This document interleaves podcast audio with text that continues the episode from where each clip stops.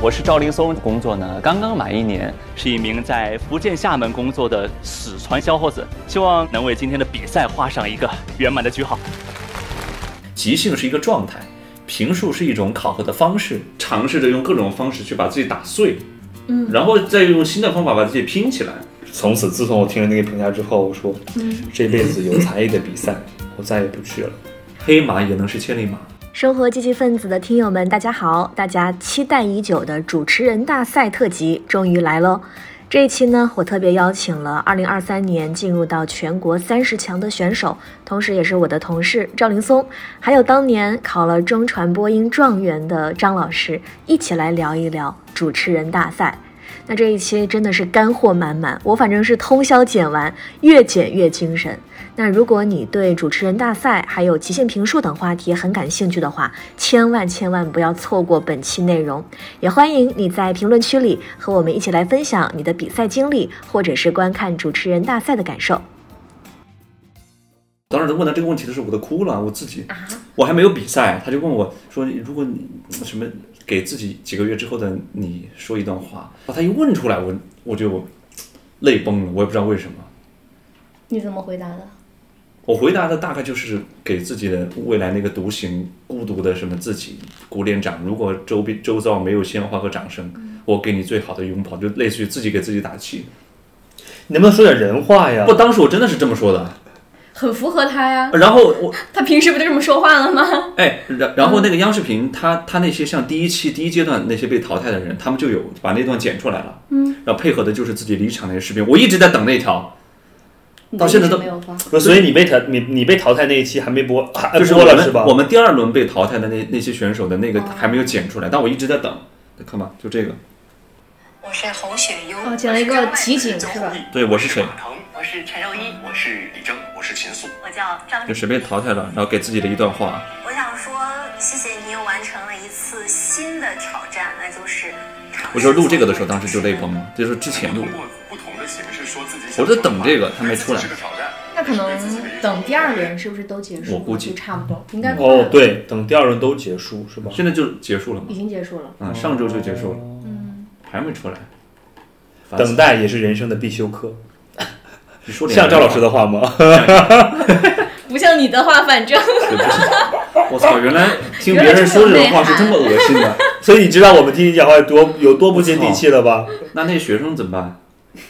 学生是适用的，那些学生被你迷的 神魂颠倒，神魂颠倒的。我们原来听这种话这么恶心，是吧？我少我这觉得还不够，不是那么那什么的。你刚刚那段才是真的，不适合在镜头前说这样的话。所以说你还是适合，你确实适合在镜头前，在舞台上，只能这么下来就只能这么往回圆了。好，那回归到主持人大赛啊，就我不说不问具体的一些情节。就是现在可以问呀，都播出了我待待会儿可以问。嗯，就现在你回想这个经历，你觉得对你来说最大的收获是什么呀？嗯，哎，我我要说哪种啊？都行。要适合你播出的还是？你要真实，真实，说真实的想法。对，不要是在央视镜头前说的那种。嗯，真实的想法就真的是是有遗憾的。我我我我我当时报名那个比赛是旭泽帮我录的。是在报名的最后一天拿我的那个手机，在我节目之后，我还去找化妆老师化了个妆，然后在台台那地方蹭了一个背景板录的。之所以拖到最后一天，是我其实不想去参赛，因为我知道比赛是很累的，特特别是现在又参加工作，不想去趟那趟浑水。但因为一九年有遗憾，我也觉得那个遗憾像个结一样你卡在那儿。你不去呢，你心里过意不去；你去了呢，又觉得很累。那我就选择一个到最后一天。报做一个很粗糙的报名去完成，既能又又满足了遗憾，又又又感觉没有那么机会过，嗯，所以当时其实挺纠结的。你那个一九年的节主要是就是复赛的时候看到那沓资料说一直就你想了好几年应该怎么回答更好那个节吗？嗯，就一九年那个比赛。主要就是之前吧，在参加那次比赛之前，我走的挺挺顺的。在那一次比赛之前，我就连续的拿了两次省内的主持人大赛的冠军了，有一个还是呃全国性的。那个时候对自己的期望是比较高的，包括家里人对我的期望也比较高。那我会觉得没有什么比赛是复赛会过不去的。但没有想到，真的那一路一摞材料弄在你面前，你会发现这样的考核模式好像非常规赛事那么的形式化，它考验的好像真的就是新闻基本基本功。我你让我读那么一段材料，我都我都读不完。然后当时那个题是呃。西安奔驰女车主坐在机顶盖上维权那个事情，你只对新闻有所闻，但是却对他没有没有一知半解，啊，你就会发现，当时的评委老师李红艳老师说的那个评语是对的，就是林松你过去的经历是从校园到校园，通过比赛不断的锻炼自己，但是这次比赛呢，更多考验的是一些实践的啊实操性的能力。那希望你有以后有机会的话，多增加这一部分的。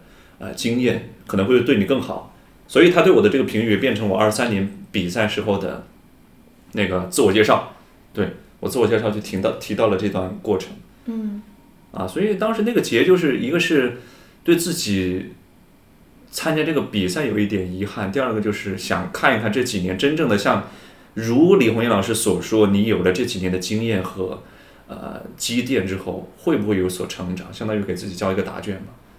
那相比较的话，你说一九年他可能在复赛的时候就更考察新闻的积累啊。嗯，你觉得今年他们侧重点有什么不一样吗？今年我觉得题型简单的多。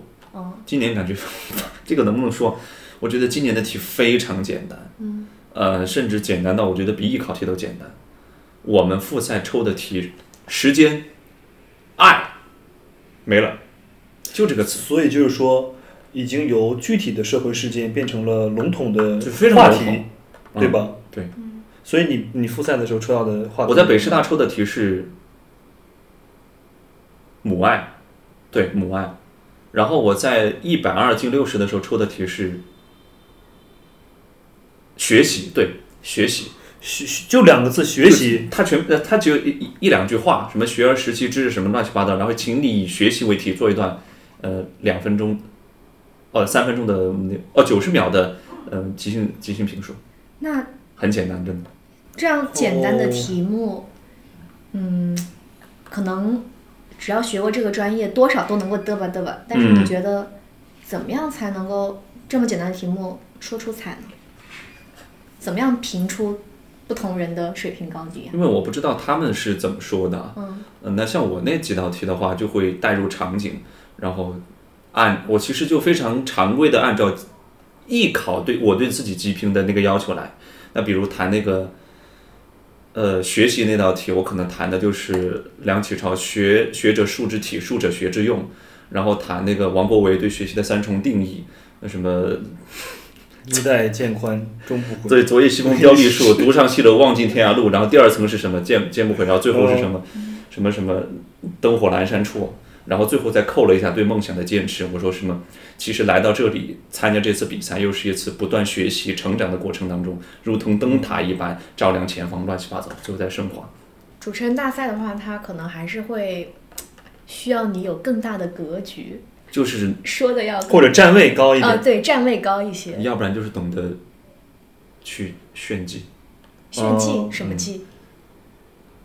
就就比如说拿我刚才说的那个，扣现场的比赛是最简单的一种比赛技巧了。嗯，就像艺考他们谈此刻我作为艺考生我怎么怎么样，那这这这是非常常用的呃套路。那你是由远及近，由大及小，你先谈一个名家之言，再谈到自己的认知，最后再扣的一个此刻的现场，就会觉得你这个评述是立体的。如果你上来直接就扔了一个很小的区间的话，就不是很容易拿高分。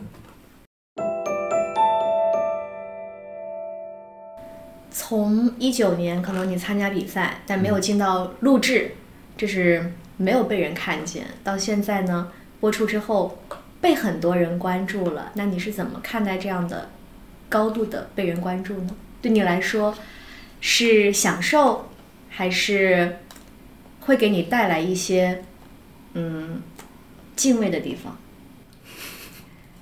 这个才有发言权。担心的地方，对。他有真实案例可以分析，来哪一个案例？你说被骂那个吗？对，被骂的案例啊。你有被骂吗？哎，就是你这个问题真的是就是贯穿从第一期到第二期。我第一期的时候从来没有享受过你的微博、微信、小红书、抖音同时被轰炸，就是全是九成，你根本回不过来的信息。嗯，当然因为第一期发挥还不错嘛，就嗯大部分评价都是比较好的。那第二期被淘汰之后呢，依然有很多人给你评论，呃，支持你、鼓鼓励你，但是这其中也出现了一些我从来没遇到过的那种声音对声音。啊，当然也遇到过啊，就是没没有遇到过那么多呃，那么激烈的，那么直接的，就是我的翻译官。比如，比如就会有一个网友，他说你说的跟狗屎一样啊，然后嗯、你点击的都没有，脑子有问题嘛，说成这样子还还上来比赛，什么你们学播音的人，嗯、学播音的男生都是什么？啊，都是感情如此泛滥吗？比个赛被淘汰了，就在就在那儿宣扬自己情绪，一点实力都没有。我去参加比赛，我一定能拿前三。我觉得这些我都能接受，但是他把这个评论写在我那个留言区之后呢，会有很多其他的网友去抨击他，反对他。那他会顺着维护我的那些网友去看你那个网友来自哪所学校，跟着连你那个网友跟他所对应的学校一起骂。我这件事情我就完全不能接受，我还下下场跟他理论非常心平气和的跟说，朋友你好，我发布这个视频呢是想总结我这么多年的三次大赛的经验，啊、我是想记录一下自己的生活碎片。然后他会说，哇，你看起来真是很作怪，什么什么什么，难怪你你们这些其他的你们学校的人都是被你洗脑了吗？干嘛干嘛？会说这些，我非常生气。但是我又觉得，如果我在那个评论区跟他对着骂，好像我就和他成为了一样的人，而且我觉得肯定是没法去表达，就嗯，我就把他拉黑了。但是我没有删评论，我这评论放在那儿是对自己一个警醒，然后把他拉黑呢是尽量让自己和解。嗯那就是相对应的呢？你能不能说一下那些对你好的、对你鼓励的那样鼓鼓励的就是给你带来一些什么正面的影响也可以。啊，他们给我取了一个很可爱的名字，叫火锅哥啊。呃，就第一期那个节目播出之后的那个极评那部分，他们就喊我哦，火锅哥，火锅哥，那挺挺不错的。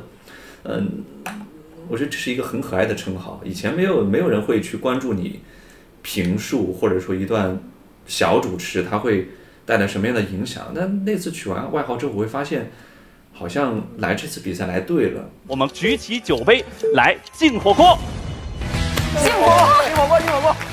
打死必办。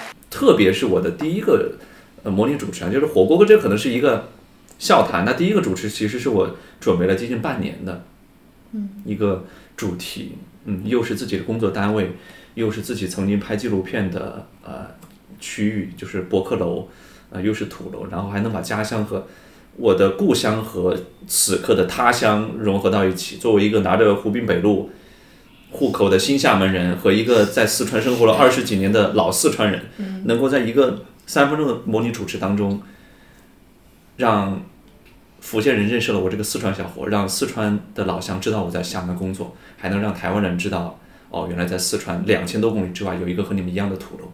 我觉得这是一个非常有成就感的事情，最终效果还不错。朋友们，方言真的是我们能够听见的历史，建筑是能够看见的历史。一辆辆八五零路公交和一座座土楼，它们在不同的时空当中牵起了古老同源的记忆，在文化的土壤里生根发芽。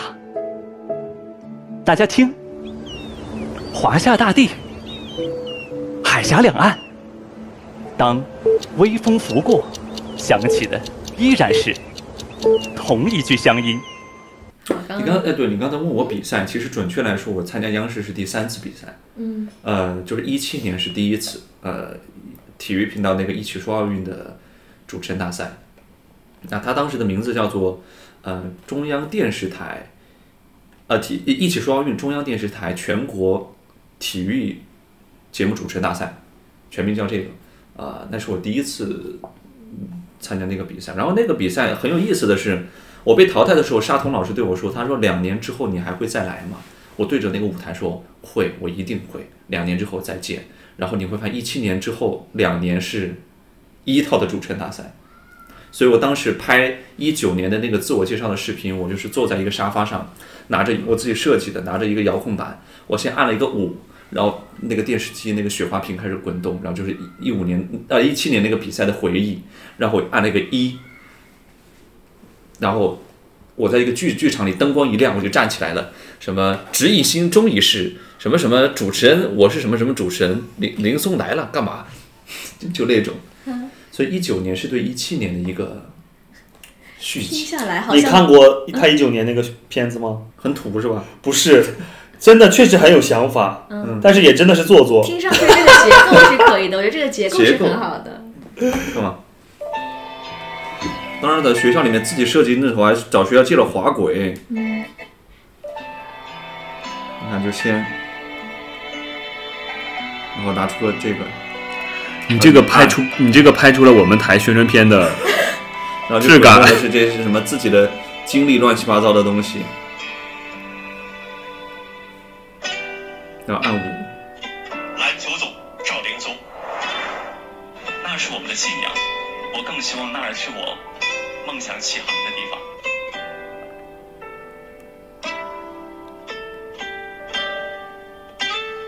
梦想就在那儿，它对着我，我们一定会再见的。谢谢。然后就转身离去。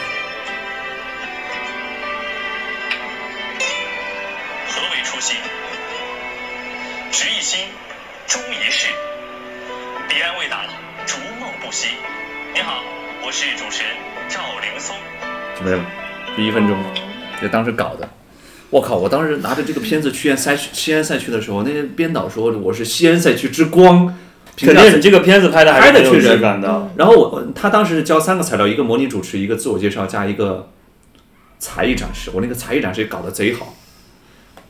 我是三不上来，先我先在那儿投篮，这里加、哦不对不对不对加上刚才录的上那个上篮不的不，我是先在弹吉他，弹吉他弹唱成都，弹到一一半之后。光影一转，然后那个吉他怎么那个那个镜头一转到我的篮球场上，那奔波，然后 你真的投篮啊！投篮，然后投进了之后，一个一个球在地上啪啪一个升格镜头，我就走过去了。然后我说的什么来着？什么跳动的心跳？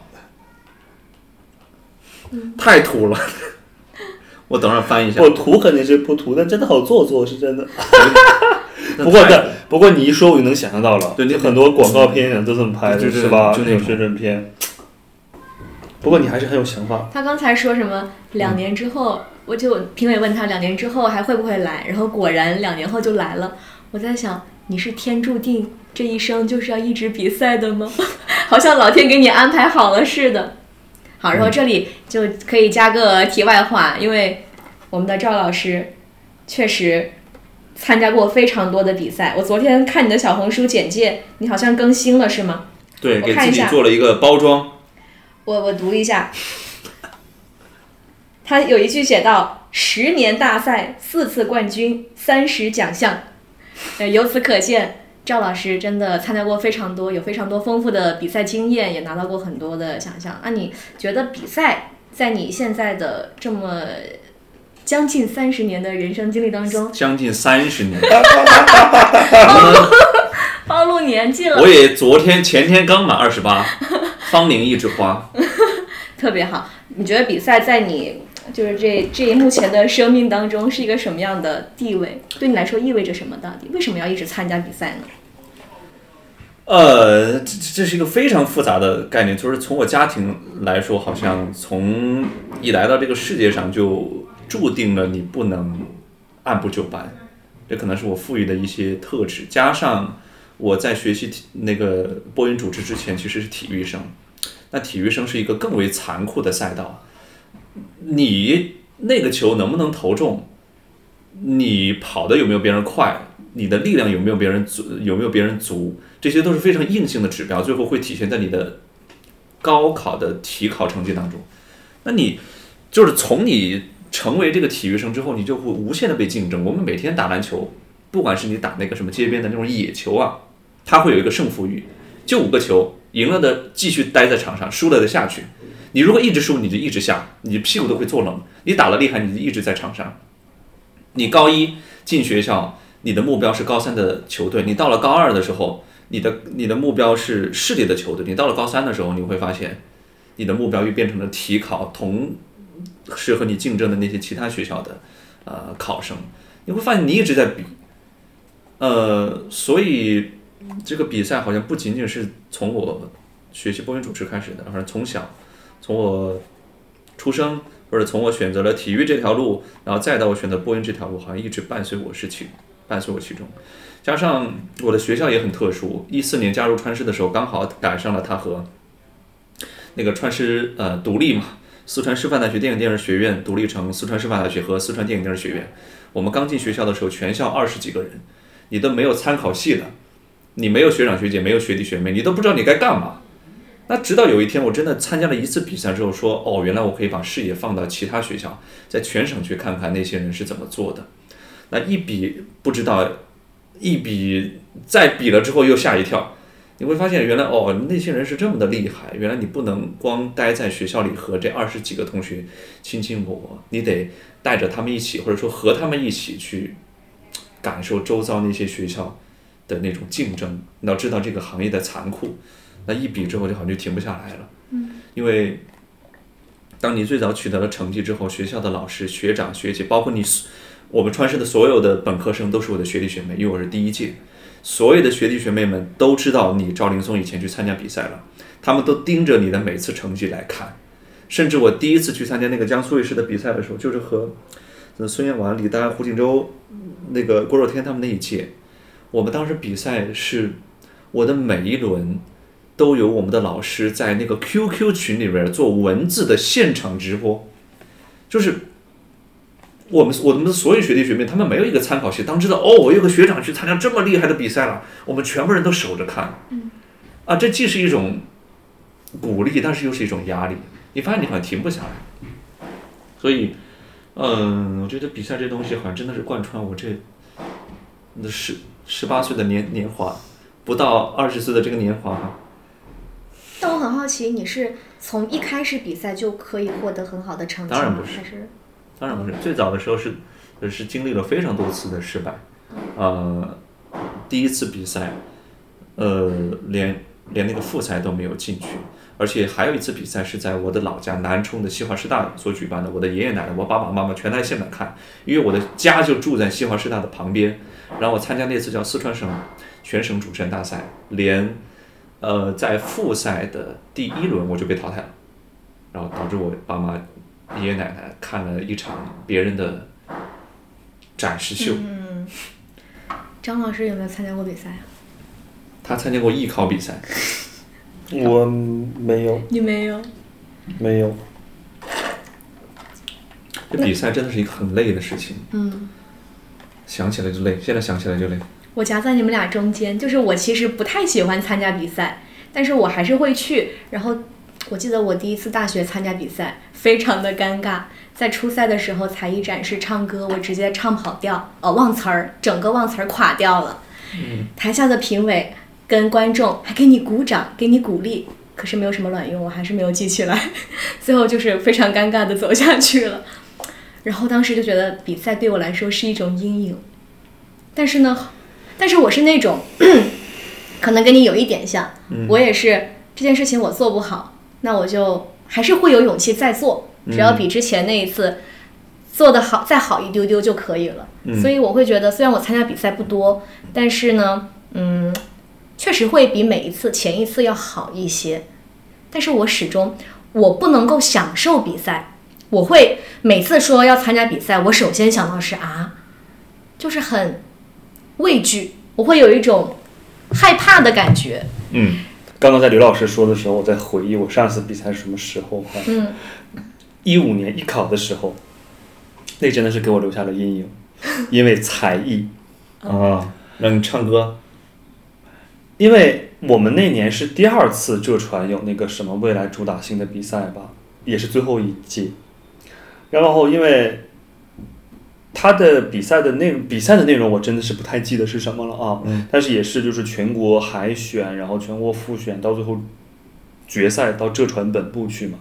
其他的内容完全不记得了。但是那个时候就完全不是对自己自信，而是一种无畏的勇敢，你知道吧？就是嗯，无所谓的勇敢，因为就是比赛嘛，也跟考学虽然挂钩，但是也没有那么直接的挂钩啊。但是我就记得。我那个时候从小就没有学过任何才艺，但是那个时候因为要参加艺考，所以呢，呃，我妈就领着我学吉他，吉他弹唱啊。我本来唱歌就非常跑调的人，但是呢，又因为其他的才艺不可能现速成，身体又很僵硬，然后其他才艺又不能速成，所以就没有办法，就学了吉他弹唱。我记得特别清楚，那个时候学的是什么？当你老了这首歌，我还记得那时候特别逗，我妈妈领着我，我妈领着我去 KTV 唱歌，就是我也经历因为过这种阶段。因为她觉得我自己在家唱可能不太好意思或者怎么样，她就带着我去下午的时间，因为那个时候那段时间就是晚下午嘛，KTV 是最不忙的时候，嗯，然后他带着我去 KTV 唱歌，我记得那时候唱什么《童年》，罗大佑的《童年》，然后当你老了，就先把歌练好，然后再配合吉他嘛。然后虽然唱的很跑调吧，但是你多练一下还是好一点的。然后包括后面那个呃吉，当你老了那首吉他练的也不错，然后一切都很顺利。然后包括在这传决赛彩排的时候也很顺利，有尽管有的时候我可能因为它还是有电乐伴奏的，就是我虽然弹的还是有伴奏的，但是呢偶尔就会进不去拍儿。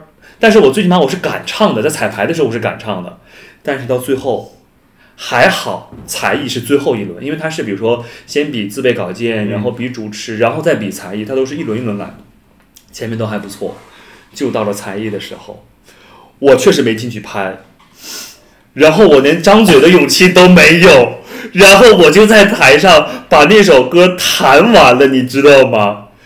就是带着伴，就是带着电乐，我把那首吉他曲弹完了。纯吉他弹奏，对，但是我真的就是我想无数次在中间有无数次的想张开嘴唱，就是没有鼓起那个鼓起那个勇气。欢迎收看吉他弹，然后厦门的老师都很懵，因为他们第一次见到你，又不是说很出名的吉他手，你就欣赏你自己在那 solo，你一个比赛的小朋友，然后你就上面 solo 一首，而且弹的也很烂。当时我下来之后，你知道不知道？我整个人都觉得世界昏暗了。之后，后来再到艺考的时候，因为那个时候是一五年十月份的时候，还没有到艺考季。到了一五年底，包括一六年初艺考季，只要有才艺的学校，我一概不考。那你还得感谢传媒大学不考才艺呢。啊不，我唱过一首歌，在哦呦，年前，就是一般来讲，那个时候的校考都是在就是春节之后才会全国各地跑嘛。嗯，但是在春节之前有两所学校，一个是东北师范大学和吉林大学，应该我记得没错是吉大。我还是唱了一首《长亭外，古道边，芳草碧连天》。你是在朗诵？我跟你讲，我刚唱到第七个字，老师就喊停了。就长亭外，古道边，我的芳还没说出去。因为一般才艺都在艺考的最后一项嘛，老师就，老师真的是憋不住笑了，老师就说：“好，同学出去吧。”当时我就觉得，嗯，完蛋了。哦，还有一个小插曲，我真的还学过一首舞蹈，叫《鸿雁》，然后我我只展示过一次，就是在考传媒大学文编的时候，嗯，而且你知道，传媒大学文编的初试吧，它都是在一个不大的教室里边考，十几个人，不，不是我施展不开，你给我一个多大的舞台，我也施展不开，因为我那个水平就在那摆着，是因为本来那个屋就小，然后呢，我跳的还很僵硬，他们后来出来评价我说，就像一只从笼子里跑出来的鸡，满屋子乱跳。从此，自从我听了那个评价之后，我说，这辈子有才艺的比赛，我再也不去了。然后一九年那年，因为那时候上大三嘛，其实那个时候呃大四哎大四大三我一九年一九年什么时候比赛？八月份，一年八月，那那时候可能是大三大四的交界的时候嘛。嗯实际那个时候我对这个比赛对主持人大赛没有很抵触，但是他要我上传才艺视频，啊果断 say goodbye。哦，对，终止了你对主持人大赛的这个参与之路。真的，艺考的那个时候，因为才艺的阴影，这辈子我都。这辈子我在 KTV，我绝对不唱歌。我可以吃果盘，我可以喝八加一，我都不唱歌。张老师讲这个，我突然想到了，我我也跟他有有过同样的这种经历，在最早的时候设计。但我觉得比赛它，它对于我来说，我也不知道是不是只仅限于我啊，或者说很多比赛的选手来说，它真的是会让你尝试着用各种方式去把自己打碎，嗯，然后再用新的方法把自己拼起来。我最早的时候唱歌贼难听，我第一次参加江苏那个比赛，我也是唱的《当你老了》，但是我就觉得我唱的不好，我当时唱的真不好，但是我就得想办法让这个整体的舞台显得好看点。我做了一件事情，我把我爷爷奶奶和我小时候的照片做成了一个 PPT，放在后面做视频，后面配配上的文字，文字写的是第一次离家远行，呃，在远方和爷爷向你们唱起这首歌。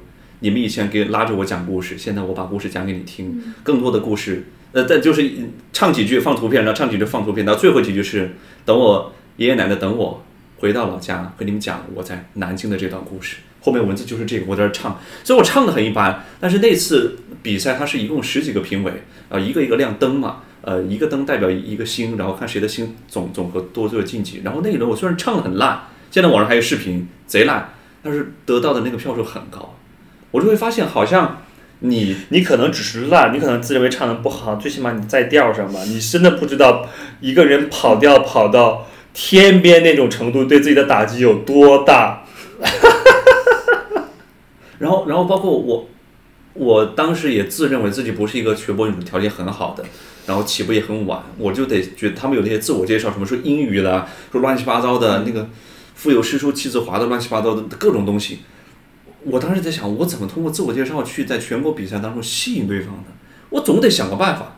我干嘛呢？我去自学了双截棍，我只会那最基本的几个招式啊。我觉得不行，光这样打，因为我试过嘛，就上去展示一下。老师说你打的什么东西啊？要把自己打死了。他说的这句话反而给了我点灵感。哎，我就把自己打死。我最最后我去参加比赛设计出来的自我介绍就是，打哗哗哗前面。我哦，这还有视频呢，等会儿给你们看。嗯，就是哗哗哗，然后突然一下打到自己的头，故意打到头。然后我说，正如评委老师您所见，这根棍子我确实我不转它，那是因为话筒才是我最强的武器。我是主持人。天哪！哎，又发现你到了比赛里边就是灵感爆发哎。对，就你会去搞这种乱七八糟的各种。哎，我觉得你是一个很能折腾的人哎。对。没办法嘛，你你总得想办法来弯道超车呀。你起步又晚，又不是学这个的，然后就像你昨天跟我说的，就是比赛型的选手跟常规，他创造性的思维要要那个一点，要活一点。可能比赛你一定需要让别人记住有几个记忆点的东西，要有创新。而且我觉得现在选拔主持人的标准也有点像这个，就是他真不是让你什么按部就班去说什么，你能不能创造性说一些比较活的东西啊，打破常规的，敢于打碎自己啊这些。呃，我又想到了我第一次参加代表我们学校去参加比赛，我也不知道为什么老师给我报到了综艺组，我自认为我不是一个综艺性很强的人。那次抽的那个综艺的题目叫做让我主持金话筒奖的颁奖典礼，我那个时候连金话筒奖都没有怎么理解到，我到上场前一秒钟我都不知道我接下来要说什么。所以我进去，那他是说做九十秒还是，两分钟来着。我开头就把题目报了一下，那，接下来说的什么模拟主持，呃，那什么让我身处那个什么金话筒现场，然后各位观众朋友大家好，新来的金话筒的颁奖典礼，我是主持人赵连松。说到这儿，我就不知道该说什么了。我那个时候就说不行，完蛋了，完蛋了。我好害怕这样的。真完，我真不知，但是你也得拖着你的那个那个那个身体上去啊，在那一瞬间，我说豁出去了。我就说，接下来我们本次获得金话筒奖的选手，他叫做来自四川师范大学的赵连松，掌声鼓励。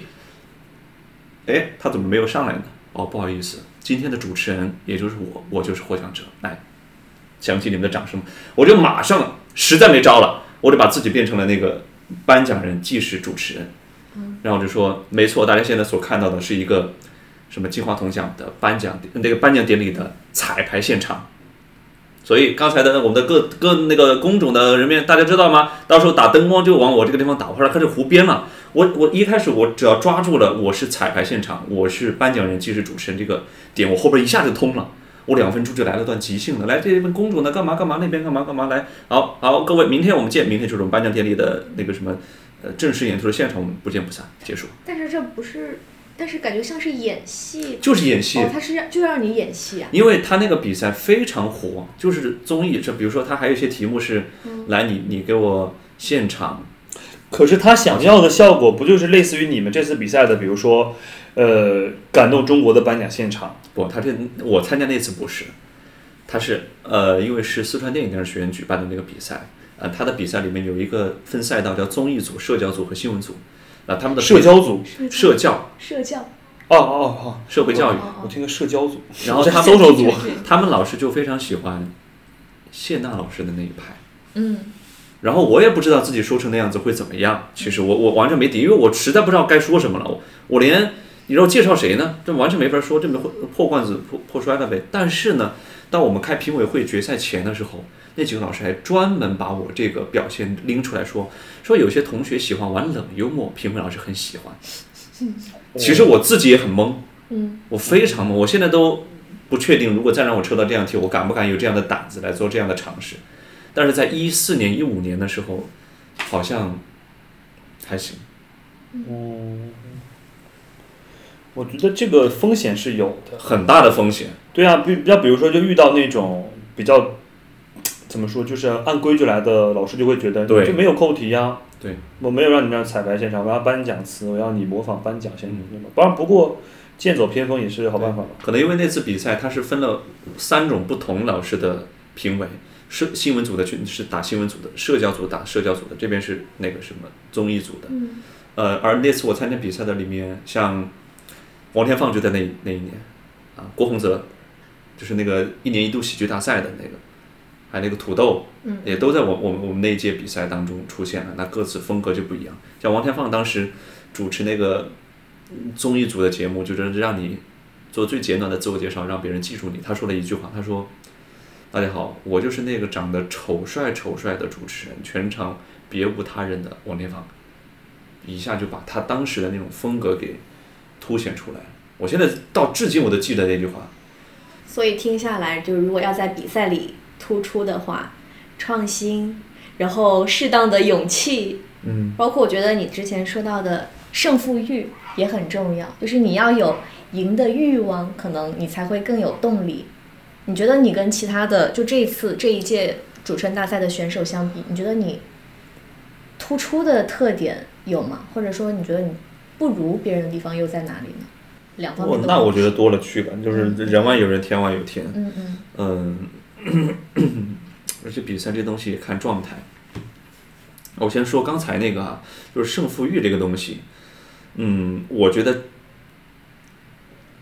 但凡决定去参加主持人比赛的人，如果他告诉你我只是纯想来锻炼的，我觉得有点偏假话了。啊、你想锻炼，你也会有一个锻炼的收获吧？你肯定也对，也得对自己有一个目标。那比如说我我我非常现实，我这次来参加比赛，给自己设定的目标就是超过一九年。那一九年是倒在复赛，所以我最慌的就是去北师大的那一次，真的紧张到不行，紧张到那晚上我我我跟康熙一起去两个人，我们两个两个人一起失眠，住住在花了九百多块钱一晚上的酒店，我们愣是九点钟哦七点钟在外面吃了个饭，九点钟就回到回到酒店，我们两个人互相打气，互相过稿子。但是紧张到不行，说走，咱们出去走一走吧。说别别走了，走累了之后会影响第二天的发挥。我们就紧张到那种程度，所以我其实给自己胜负欲最强的反而是北师大那一次，呃，复赛。那到了录制阶段，我真觉得还好了，呃，然后到第二轮的时候，我反而倒是觉得我过于放松和，嗯，没有进入状态，也导致第二轮发挥的不是很好。我现在回回反思起来哈，第二轮不够紧，太松了，太懒散了。别人都在认真准备的时候，我就感觉过于松弛。我就有一些过于松弛了，因为我觉得那个短视频大会那个题本身就可以松弛的来表达。我本来表达和主持风格就是偏温情，我觉得很适合自己，但是却忽略了一些领域上资料的准备，比如说像动漫、杭州亚运会这些，这确实积累不够。但是和别人相比，呃，这次选手有很多嘛，有的年纪比我们小得多，你看像冯林、沈谦啊，包括像这次我的老友像杨旭这些年纪比我小嘛，嗯，但是我发现他们好像在一线工作的那种从容，比我都要多得多，因为我算起来就是去年刚毕业，刚工作一年多，然后，呃，走出去的机会也是很多的。好了，我们都懂了。领导没有耐心听这么久，放心。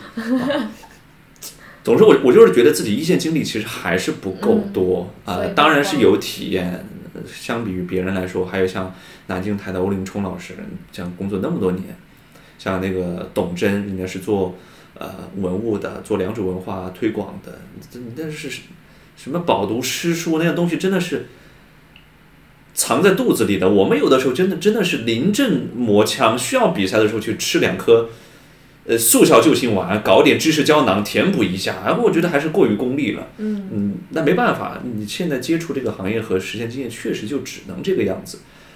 啊，反过头来，就像我当时读研硕士毕业之前，我的导师看着我的毕业论文说：“刘松，你真的很努力，但是你书读少了。”但是，我这次比赛完，我也是觉得林松，你比赛参加的很多，但是你书读少了。我给自己总结就是这样，还有很长的路要走。为什么是书读少了呢？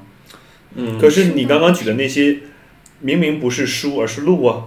你觉得是路走路走少了吧？因为我觉得才是走出去的机会不够多。行万里路，都得有。并行不悖。对啊，嗯但我我个人还是觉得哈，就是你说比赛跟主持，他我觉得我技巧性的东西，呃，就比赛的技巧性东西是呃相对来说比较的充足，但是我可能缺的就如一九年那些选手前辈们，什么邹韵啊、呃菜子啊，他们那种积累积淀，那这个积累。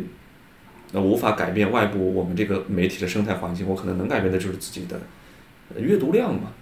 呃你再有技巧，你墨水没那么多，那也没办法。你让派你走出去了，你自己还是只有那点东西，也没办法。我的最最深的体会就是这个，特别是会有的。我说一个那个网友对我的批评，就说我淘汰那一轮的那个，我抽到故事里的中国，从技巧比赛技巧而言，我该用的都用了，我甚至用了三秒的停顿，我用了排比，用了对比，用了 Q 现场，用了升华，用了什么什么等等，在我短时间内能想的东西都用上了。但有一位网友给我评价，我觉得我让我印象非常深刻。他说这个选手一看就没看过这本书，我确实没看过。路遥的《平凡的世界》，我确实没有看过。哦，我就觉得他的评价非常一针见血。你你空有技巧是，别人就觉得哦，你林松的第二轮虽然那个五级你完成的很好，很有内容，甚至很松弛，表达感觉也很有东西，技巧性很足。你没看过呀？如果你林松真的你看过了《平凡的世界》这本书，再加上这些技巧，那我觉得真不一样。而我觉得这个这些网友的评价真的是让我也是一面镜子，可以看到一些问题了。对对对，我觉得说的真的很好。可是我看过，我也忘了呀。所以主持人的记忆力也是一方面，确实，提取记忆的能力也很重要。嗯就是现在很多有网友对今年的主持人大赛，其实都会跟一九年的去对比嘛，嗯就会说一些这个今年的主持人大赛啊，远不如一九届呀、就会类似于这样的评价。那你看到这样的评价，嗯，你自己的真实感受是什么？你自己就是在跟其他选手，包括你参加比赛啊，跟导演组啊这些，嗯，相处的过程当中吧，有没有让你印象特别深刻的？就是我觉得啊，一九年的比赛和二三年的比赛，它首先定位就不一样。呃，咱们今年叫做呃新生逐梦，呃逐梦有我新生绽放。那那叫那一届叫做呃为梦发声，呃什么奋斗有我为梦发声。嗯嗯，对，那这个其实这个 slogan 就能看出来，今今年是让让更多的人看到我们主持行业的新生力量，呃，所以新生就代表还有很多发展的空间嘛。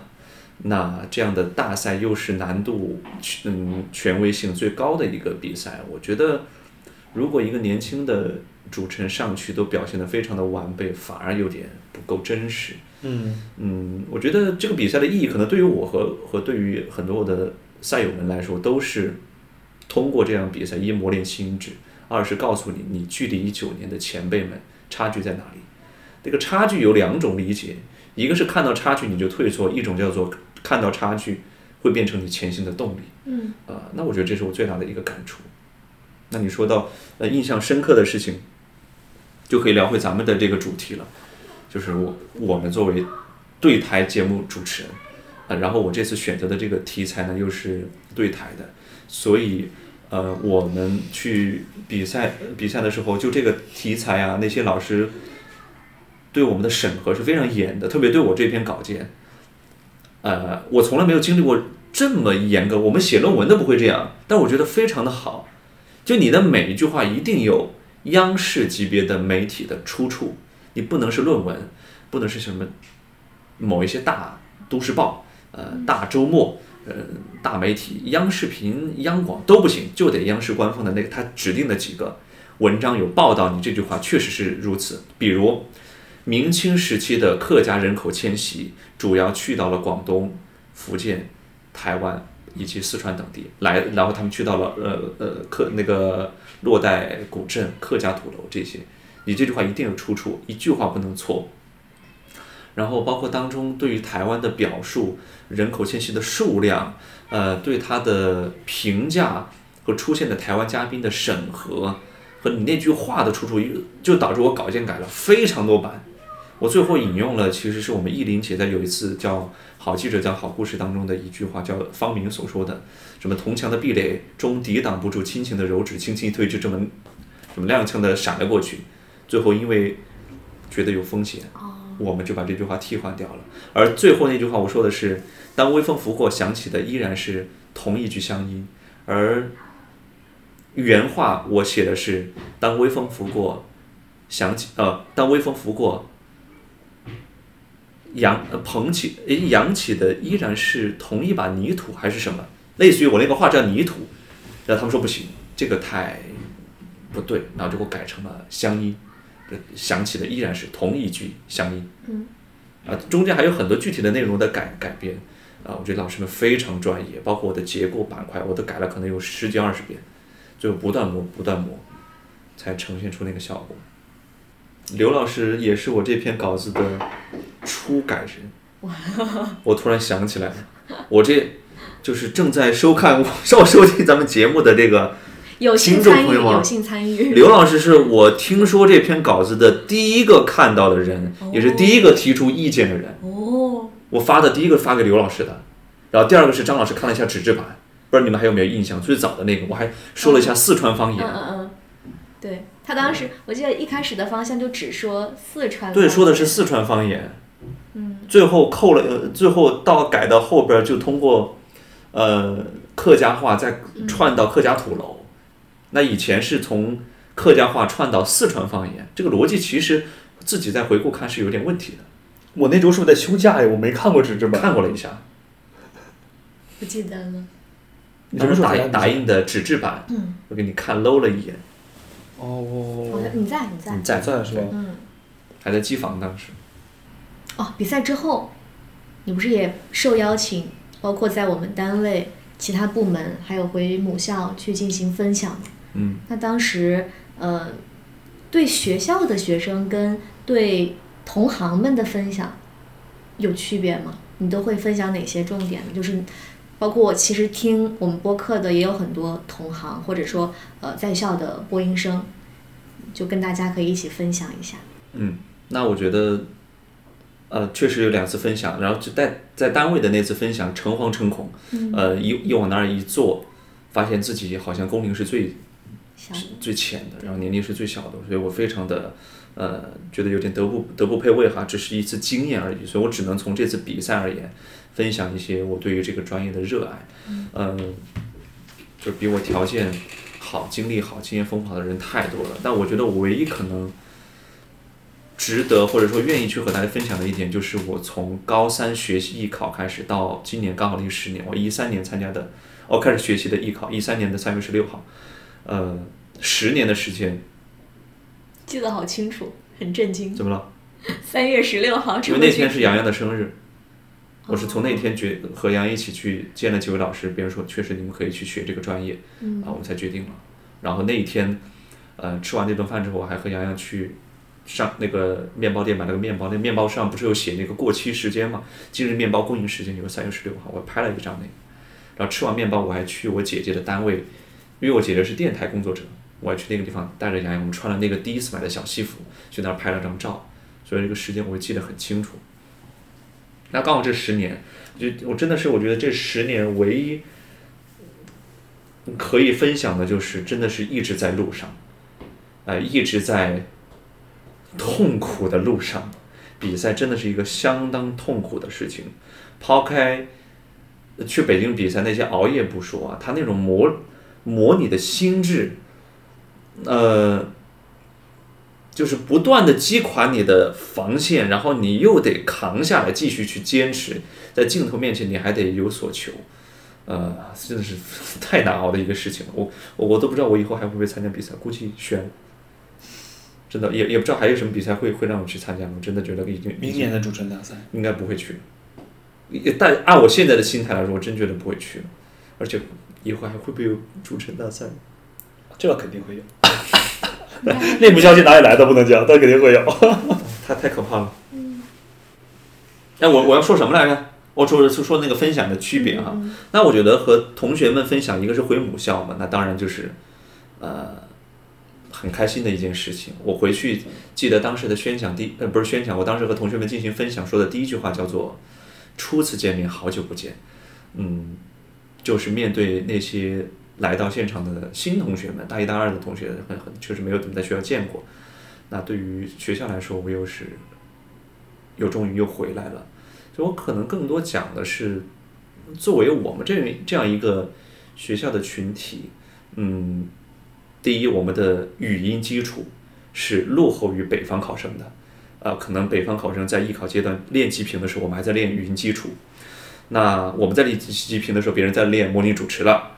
那这是一个，那第二个是我们在学历上可能没有更好优势的情况下，作为双非院校，呃，作为非传媒类院校，作为开办学校仅仅八九年，毕业生还没有在各大电视台站稳脚跟脚跟的这样一个环境之下，你怎么去寻找自己的一个逆起点？那比如说，像这次比赛还有位选手叫杨旭，我跟他是认识很久了。很多年了，他跟我情况比较类似，我们就是一直在路上，从大一比到工作，一直在比。那好像只有通过比赛，才才能有机会让这些双非院校、非呃顶尖院校的学生有机会在同样的舞台上，同样的让那些评委看到你也能依然绽放，这是很呃现实的一个渠道，但是又是。很好的一种方式，嗯你要么通过考研提升自己的学历，去到更好的平台；你要么通过比赛，去有机会再次除了艺考之外去公平的竞争。嗯，所以我可能更多的是励志，然后分享一些比赛的经验，呃，然后鼓励他们多多去在比赛当中告诉自己，黑马也能是千里马。这也是我过去用了八九年的一个微信的个性签名。什么什么？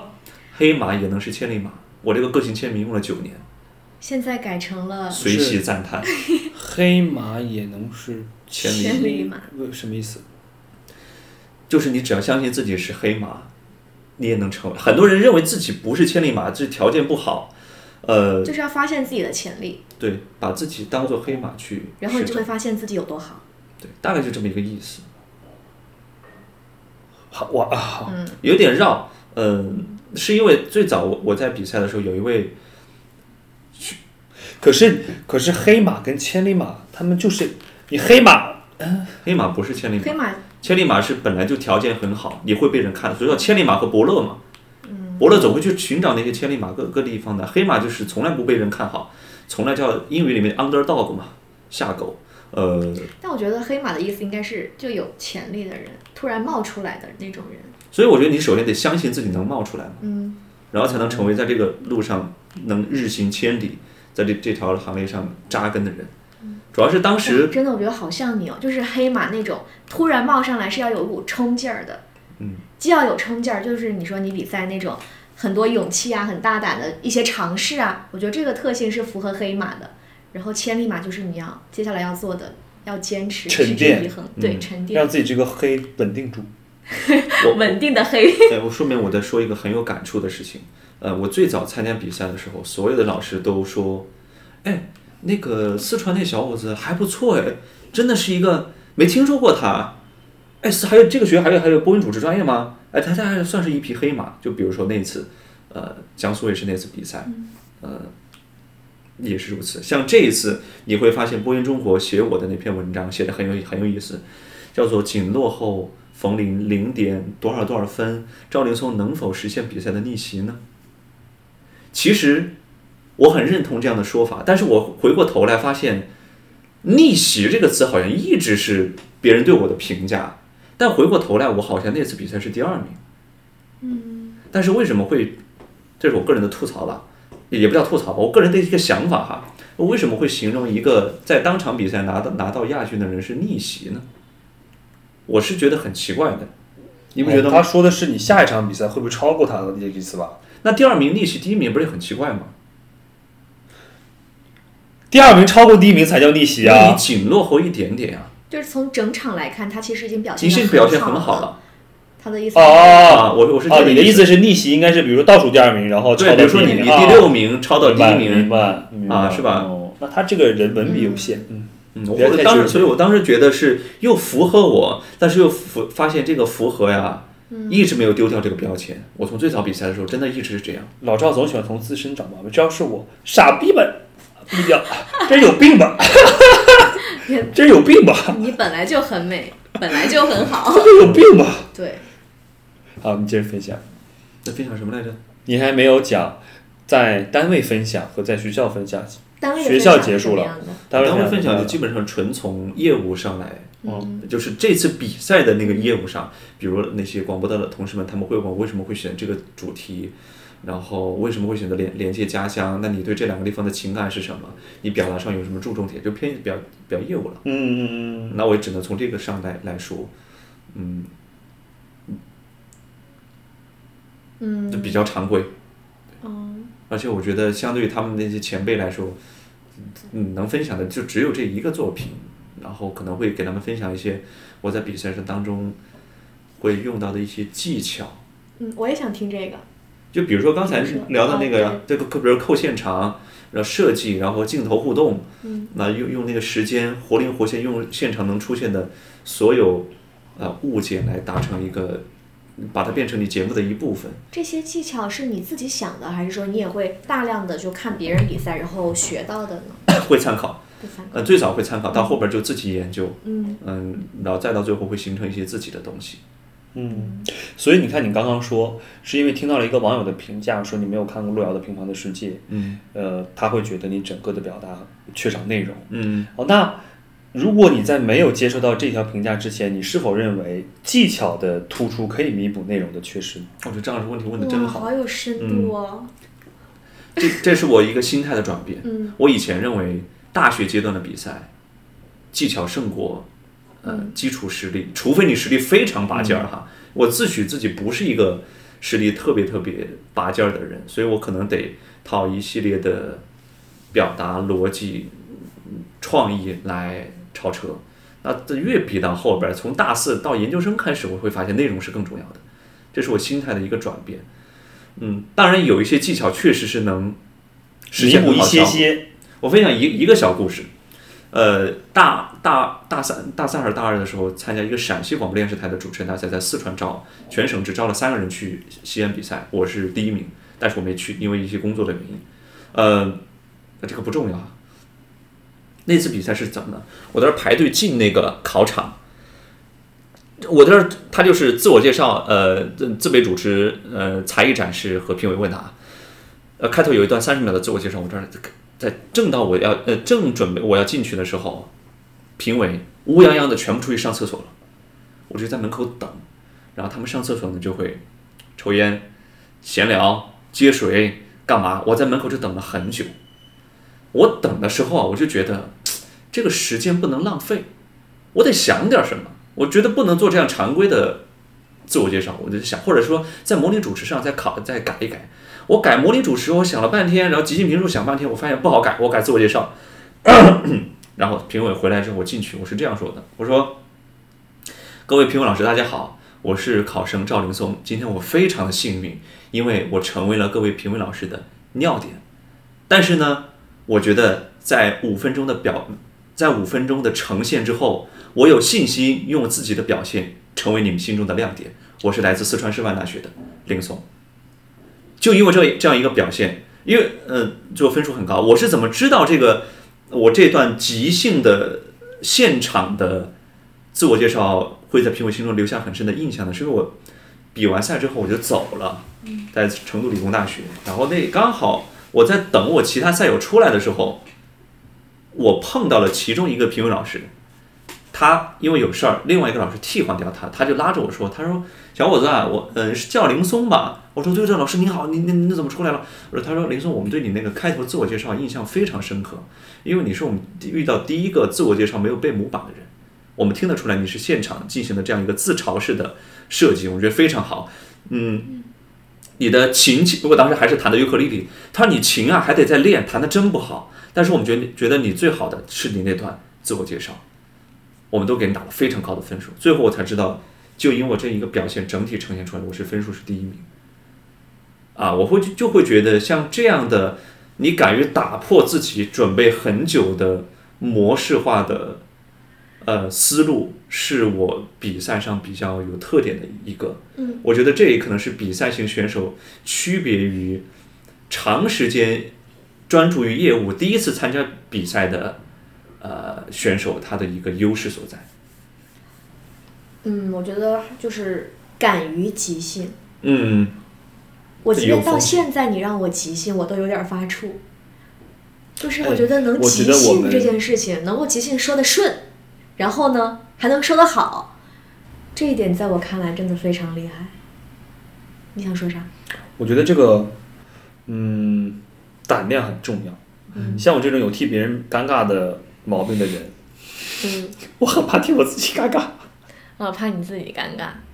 就是，嗯，实际有的时候，很多的想法都是自己给自己的。实际有的时候，没有那么多的目光，没有那么多的耳朵来听你。就是，也许你说完一段话之后，在其他人的心里不会有任何的波澜。嗯，但是你先限制了自己说出去的勇气，嗯，就完全没有后面了。我做节目的时候，经常会有这样的，就是呃，虽然那些嘉宾说完话之后吧，我想我想接几句我自己的话嘛，但我其实还是会设想他可能会说哪些点，我大概要说个什么东西。然后呢，其实有的时候我脑子里真的会想一些新的话，我说我要不要把这句话说出来？可是我又怕我说的时候打磕巴，怕我说的时候，哎呀，到时候嗯忘词儿了，干嘛？算了，保险起见，我还是说我原来的吧。就是我，我好像不太敢去通过即兴打破自己。嗯，我也是我我是这种，除非是就是有怎么解决？张老师？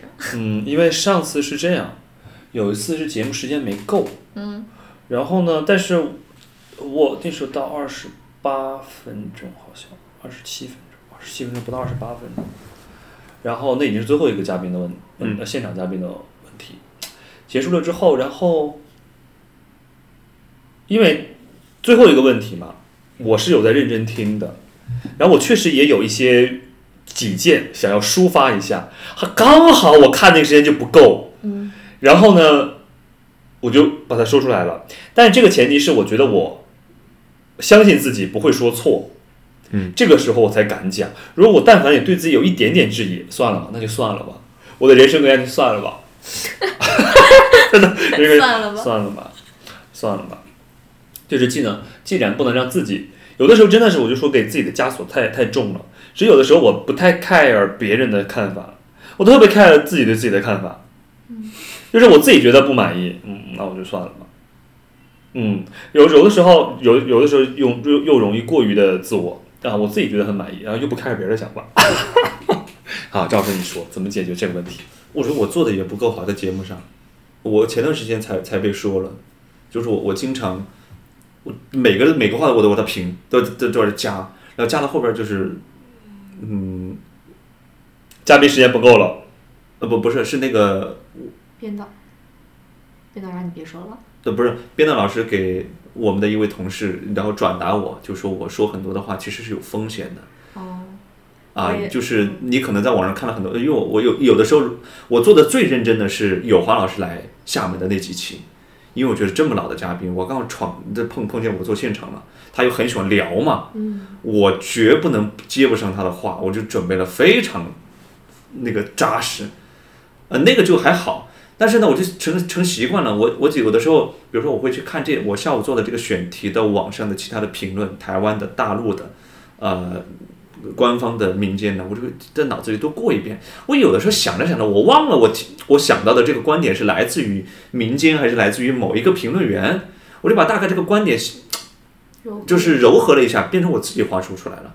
但有可能我看到的这篇文章也是写稿的老师他看到的，他就会觉得他之所以没有写这句话进来，是觉得有一点点的锋利或者说敏感，但是我又把它说出来了，嗯，他就会觉得嗯不太好。现在主持人比赛已经告一阶段了哈，你对自己现阶段有什么样的规划？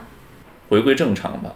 我觉得，嗯，就像回来之后，我的几几个直属领导给我说的，不论你要做什么样的类型节目，无论你是想要发展成什么样子，你的大屏节目是你的主阵地。那所以，呃，回来之后，我还是立足于自己我们的这个两岸之行，我觉得得把它做出嗯水平做出 做出一定自己的风格。你的风格当然很难体现，只是说相对于你过去而言，希望有所提升嘛。就是越比赛的多，越觉得自己的缺陷和稚嫩的地方很明显。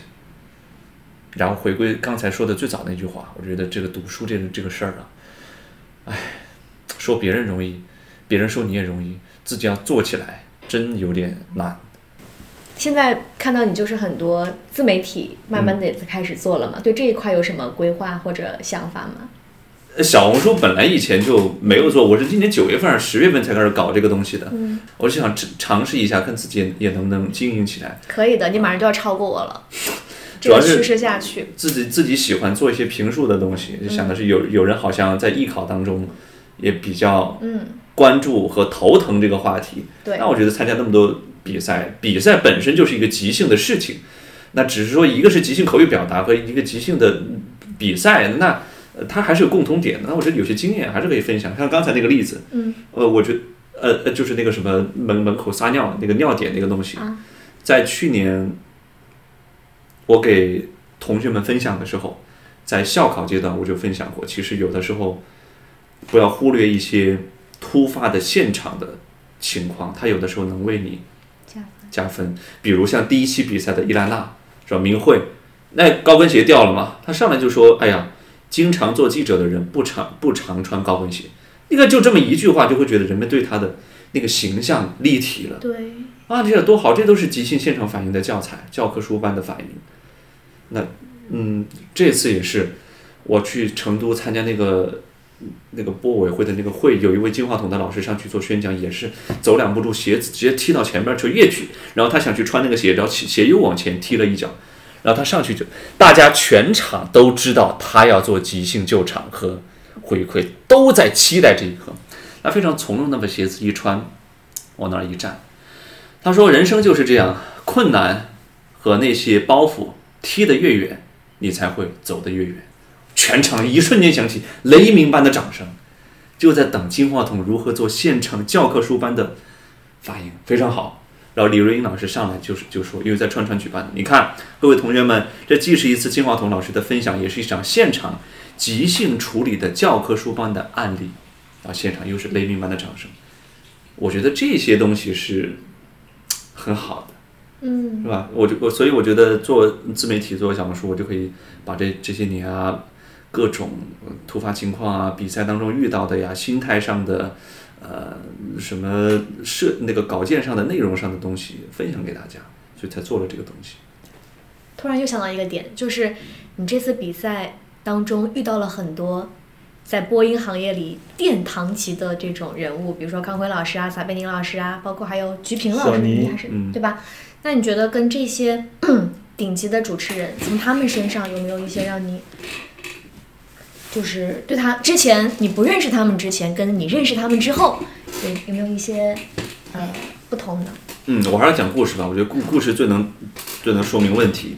呃，我们这次的比赛会有比赛录制和综艺录制。那综艺录制是菊萍老师带着我们当场结束的呃比赛的赛友，在一个一起边吃饭边聊天儿。啊、那有有第一期的节目，我们录到了凌晨的五点半。那前一天晚上，其实我们一直在录其他的东西，然后到五点半的时候，大家都非常非常累了，还需要，这就是大家说已经要散场了。导演说：“啊，大家可以休息了。”突然有一个副导演跑过来说：“哎，这边还插一个菊萍老师进场，大家欢呼，然后欢迎菊萍老师落座的这个镜头。”菊萍老师一看我们很累，后边还有比赛，就说：“让孩子们去休息，不用拍他们的全景，只用拍我一个人单人就行了，拍我的那个正反打，然后呃拍一个我的手部特写，然后加一个 logo 就行了，让孩子们去休息，我在这等着就行了，他们都累了。”我在那一瞬间，菊萍老师在发光。我觉得他其实年纪，呃，不小了，而且我觉得体力相对于我们这些年轻人来说，肯定是不如我们的。但是他却选择了让我们去休息。我在那一瞬间，真的我，就是对鞠萍老师敬佩、喜爱到五体投地。他是第一届央视主持人大赛的冠军，他用着自己非比赛场上的这种体现魅力和魅力来告诉我们什么叫做主持人的职业素养。哦，在那一瞬间，真的，我觉得这身体力行，啊，这一趟来足了。嗯，所以我觉得参加主持人大赛很好的一点就是你能够见到这些非常优秀的人，非常优秀的同行，嗯，一定是可以从中学到很多的。对，好，最后吧，最后就是前面你也说到了，嗯，关于极评的一些思考嘛。嗯其实我相信在听的呢，还有很多同学可能也会为极评在发愁。你作为老师的话，老师视角给他们一些建议吧。嗯，呃，我觉得不不同的群体之间可能还不一样。那比如说，你是一个马上要参加艺考的学生，你可能没有那么多时间去进行大量的完整的课外书目的阅读和知识的积累，那可能这个时候去吃一些知识胶囊是比较管用的。我们先得先应付考试，呃，拿到一个好的成绩，拿到一个心仪的那个合格证，可能才是你现现有的一个目标。那到大学之后，有你补的课啊，那个不是说暂时咱们不去吃那些后书，只是说现在你先解决首要矛盾。那对于可能一些大学的同学，比如说本科的呀，读研究生的，或者说也有想兴趣去参加比赛的同学来说，啊、我觉得知识的建构和你经典书目的阅读依然是非常重要的。虽然这句话说的有点冠冕堂皇，可能我自己积累的不够，但正是因为我比赛当中吃了很多积累相对欠缺的亏，我有这样的机会和大家做分享，我才更要说，大家先做基础知识的搭建。像我们今年有一位学生，他同样是参加艺考，当其他同学还在纠结、徘徊、愤恨要早起练声的时候，他每天早上七点钟就起床，去学校先学半个多小时的早自习，去完成学校里面的那些作业的那那那个什么布置，然后再打车到学校来练早功，练完早功再上课。那他现在好像在他所处的那个学习环境里面，一直是名列前茅，甚至是最好的那个。我觉得成功和，呃，我觉得成功不是没有道理的，他好像也是那个学校里面极评目前最好的，且是断层级别的领先。我觉得他是一个非常好的例子。那在对于那些现在有所积累，可能表达技巧方面相对来说想让极评去呃增添一些色彩的同行同事，包括同学们，我建议比赛可以去多看看，不仅是一九年的央视主持人大赛，像我所在的四川省的四川省大学生主持人大赛，这是一个全省的呃嗯最高规格的全校的比赛，每每年会有一百多个来自六七六七十所来自川渝两地的高校的同学同台竞争的比赛。那在 B 站上是可以搜到他们比赛的完整视频的，每一个环节都是即兴，里面有上百个同学的即兴素材。那像最早的江苏卫视的未来金话筒，呃，也是有很多的即兴的素材可供大家去学习。嗯嗯，所以我是觉得技巧和积累都重要，缺一不可。特别是面对即兴评述这个学科来说，更是如此。即兴是一个状态，评述是一种考核的方式。你是需要评论，你要论述。那后者考验的是你基础能力，那即兴考验的是你的一些呃临场创新式的设计。我觉得需要时间，呃，也需要上台一次。我们我们我我们常给同学分享的叫做一次上台抵十次上课，一次比赛抵十次上台。嗯，不要纠结于比赛它本身能达到什么成绩，你去准备，克服心理压力。把比赛完成的这个过程和你能够大胆的接受他的成与败、得与失的这个过程，就已经实现了你即兴评述往前迈进的一大步了。至少我过去这十年是这样做的。你说在录制主持人大赛的时候，导演组让你对未来淘汰的你说几句话，那现在反过来让你对之前参加比赛四个月前决定参加比赛的你再说几句话呢？谢谢张老师当时等我，愿意陪我录那个视频，不然视频都交不了了。没关系，他延了一个月。哦，对他延了一个月。嗯。最后一天我后边又延了。呃，当时真的是差点放弃了，没有选择去报名。就像前边咱们聊的，最后一天的最后时刻提交了那个报名的视频，又想弥补一个遗憾，又不想放掉这个种子。那我如果对几个月前的那个自己来说的话，就是谢谢那个时候的你，没有放弃那一个可能不太闪亮的火种。那这个火种最终呢，我觉得反而为你心中又燃起了一团新的希望。我觉得大概就是这样。在一开始，当初我还是